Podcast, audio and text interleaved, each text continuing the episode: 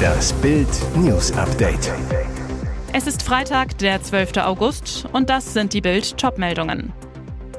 Bericht zur Razzia in Trumps Villa. FBI suchte geheime Atomwaffendokumente. Nach Feuercrash. N. wird laut Familie wohl nicht überleben. Altkanzler will Sonderrechte zurück. Gasgerd verklagt den Bundestag. Hatte der Ex-US-Präsident geheime Dokumente über Atomwaffen bei sich zu Hause gebunkert? Diesen schwerwiegenden Verdacht hatten offenbar die Ermittler des FBI, als sie am Montag das Anwesen von Donald Trump in Palm Beach durchsuchten. Das berichtet die Washington Post unter Berufung auf mit den Ermittlungen vertraute Personen. Demnach sollen Papiere über Nuklearwaffen zu den gesuchten Gegenständen gehört haben. Offen blieb, ob sie Informationen über eigene Atomwaffen oder über die anderer Staaten enthielten. Ebenso unklar, ob die Dokumente bei der Razzia gefunden wurden. Trumps Sprecher reagierte bislang nicht auf eine Anfrage der Zeitung. Das Justizministerium und das FBI lehnten einen Kommentar ab. Aber das Blatt zitierte Experten für sogenannte Verschlusssachen, also geheime Dokumente. Diese sagten, die ungewöhnliche Durchsuchung im Haus eines Ex-Präsidenten zeige die tiefe Sorge der Ermittler über die Art der verschollenen Papiere. Etwa, dass es besonders heikel wäre, wenn die Dokumente in falsche Hände gerieten. US-Schauspielerin Anne Heche, bekannt unter anderem aus Sechs Tage, Sieben Nächte und Ellie McBeal, wird ihren dramatischen Feuercrash wohl nicht überleben. Mehrere US-Medien zitieren eine gleichlautende Erklärung im Namen der Familie des Hollywood-Stars. Leider erlitt Anne Heche bei ihrem Unfall ein schweres anoxisches Hirntrauma und liegt nach wie vor im Koma in kritischem Zustand. Es wird nicht erwartet, dass sie überlebt. Der letzte Wunsch der Schauspielerin soll berücksichtigt werden. Sie hat sich dafür entschieden, ihre Organe zu spenden und sie wird lebenserhaltend gehalten, um festzustellen, ob welche lebensfähig sind, sagte der Sprecher der Familie dem amerikanischen People Magazine. Gasgerd bleibt seiner Saudreist-Linie treu. Der Ex-Bundeskanzler und Putin-Kumpel Gerhard Schröder verklagt den Deutschen Bundestag auf Wiederherstellung seiner im Mai entzogenen Sonderrechte. Der Gaslobbyist verlangt, dass ihm wieder ein Altkanzlerbüro mit Mitarbeitern zur Verfügung gestellt wird, wie sein Hannoveraner Rechtsanwalt Michael Nagel am Freitagmorgen mitgeteilt hat. Die Klage sei beim Berliner Verwaltungsgericht eingereicht worden, sagte Nagel. Der Beschluss des Bundestagshaushaltsausschusses, Schröder die Mittel für die Ausstattung seines Büros im Bundestag zu streichen und das Büro auf ruhend zu stellen, sei rechtswidrig, heißt es in einer Erklärung der Anwaltskanzlei. Es werde behauptet, Schröder nehme die sogenannten nachwirkenden Dienstpflichten nicht mehr wahr. Es werde aber nicht festgelegt, was nachwirkende Dienstpflichten überhaupt seien, heißt es in der Erklärung weiter. Dem ganzen Vorgang stehe auf die Stirn geschrieben, dass andere Gründe als die anhand der neuen Regeln vorgegebenen für die Entscheidung des Haushaltsausschusses maßgeblich gewesen seien. Solche Entscheidungen erinnerten in Hinblick auf die Art und Weise ihrer Entstehung eher an einen absolutistischen Fürstenstaat und dürften in einem demokratischen Rechtsstaat keinen Bestand haben, erklärten Schröders Anwälte. Liebling, Sie haben die Margarine geschrumpft. Dreist, dreister, Rama. Der Margarinehersteller Upfield schrumpft den Inhalt im Becher Rama von 500 auf 400 Gramm bei gleichem Preis. Das Streichfett wird somit um satte 25 Prozent teurer. Für die Verbraucherzentrale Hamburg die Mogelpackung des Monats im August. Verbraucherschützer Armin Vallet zu Bild. Wir haben bei Rama in kürzester Zeit so viele Beschwerden bekommen wie zu keinem anderen Produkt zuvor. Die Masche ist auch dreist, weil der Becher genau gleich groß ist, trotz Füllmengenreduzierung. Er glaubt, viele Stammkunden werden das gar nicht bemerken, weil sie bei einem so bekannten Produkt nicht bei jedem Kauf die Füllmenge kontrollieren. Hersteller Upfield verweist in einem Schreiben an die Verbraucherschützer auf dramatische Kostensteigerungen in unserer gesamten Lieferkette, einschließlich unserer Rohstoffe. Der Preis für Rama wurde in den vergangenen Jahren immer wieder erhöht. Lag der Preis für die klassische Rama 2008 meist bei 1,09 Euro für eine 500 Gramm Packung mit 80 Prozent Fett, bekommt man heute nur noch einen 400 Gramm Becher mit 60 Prozent Fett zum Preis von 2,19 Euro, monieren die Verbraucherschützer. Glauben Sie an den lieben Gott? Dann bekommen Sie Ihren Strom billiger, zumindest in Berlin und Brandenburg. Ein Wunder? Eher ein ziemlich irdisches Geschäftsmodell, das viele sogar unterirdisch finden. Die Details. Unter dem Titel Grüner Strom, exklusiv für Mitglieder der Kirche, bieten die Potsdamer Stadtwerke stark vergünstigte Sondertarife an. Katholiken zahlen nur 25,28 Cent pro Kilowattstunde Strom, Protestanten 29,71 Cent. Alle anderen Neukunden zahlen 39,76 Cent. Kirchengas kriegen Christen für 8,07 Cent. Der Normaltarif für alle, die nicht einer der beiden Kirchen angehören, beträgt 13,24 Cent. Doch wie erklärt sich der riesige Preisunterschied? Die Kirche hat laut Stadtwerken langfristige Verträge geschlossen, die von der Preisexplosion dieses Jahres nur minimal betroffen sind. Himmlisch für Kirchenmitglieder, aber zugleich offenbar ein höllischer Verstoß gegen das Grundgesetz, in dem es heißt, niemand darf wegen seines Glaubens benachteiligt oder bevorzugt werden. Und jetzt weitere wichtige Meldungen des Tages vom Bild Newsdesk. Bild zeigt dubioses Schließfach. Herr Scholz, was wissen Sie über dieses Geld?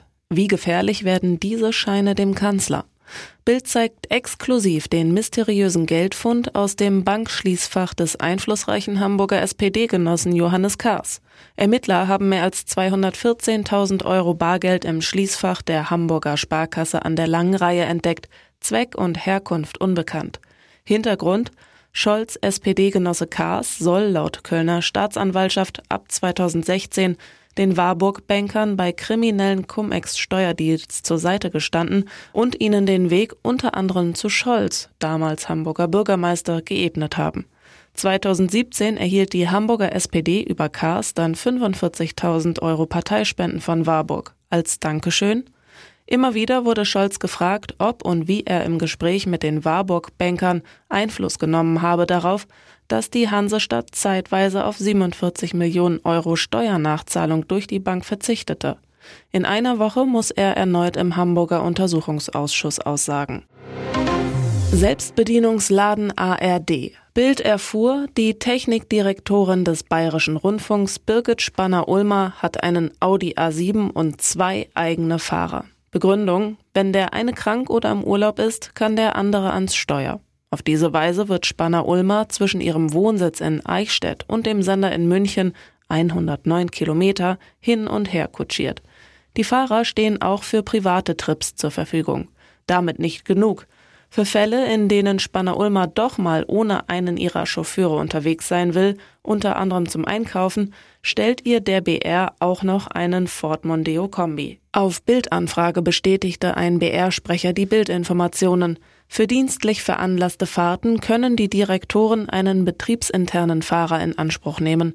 Ausnahme ist hier Frau Spanner-Ulmer, die auf zwei Fahrer im Wechsel zurückgreift und diese laut Dienstvertrag auch für private Fahrten nutzen kann.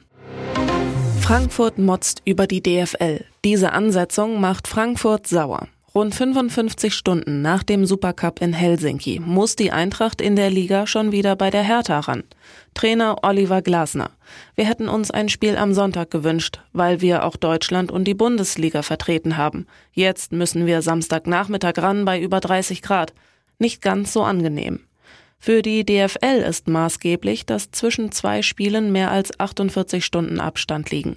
Nach den Pleiten gegen die Bayern und Real Madrid könnten die zuletzt von der Bank gebrachten Moani, Alario und Götze in die Startelf rotieren. Allerdings betont Glasner, sie bringen viel Qualität mit, sind aber gegen den Ball noch nicht da, wo die anderen Jungs sind. Unsere Erfolge haben wir gefeiert, weil wir ein unglaublich gutes Umschaltspiel und ein unglaubliches Spiel gegen den Ball hatten. Da haben sie Aufholbedarf. Nicht mehr helfen kann Kostic. Der Serbe absolvierte nun den Medizincheck bei Juve. Ablöse 17 Millionen Euro.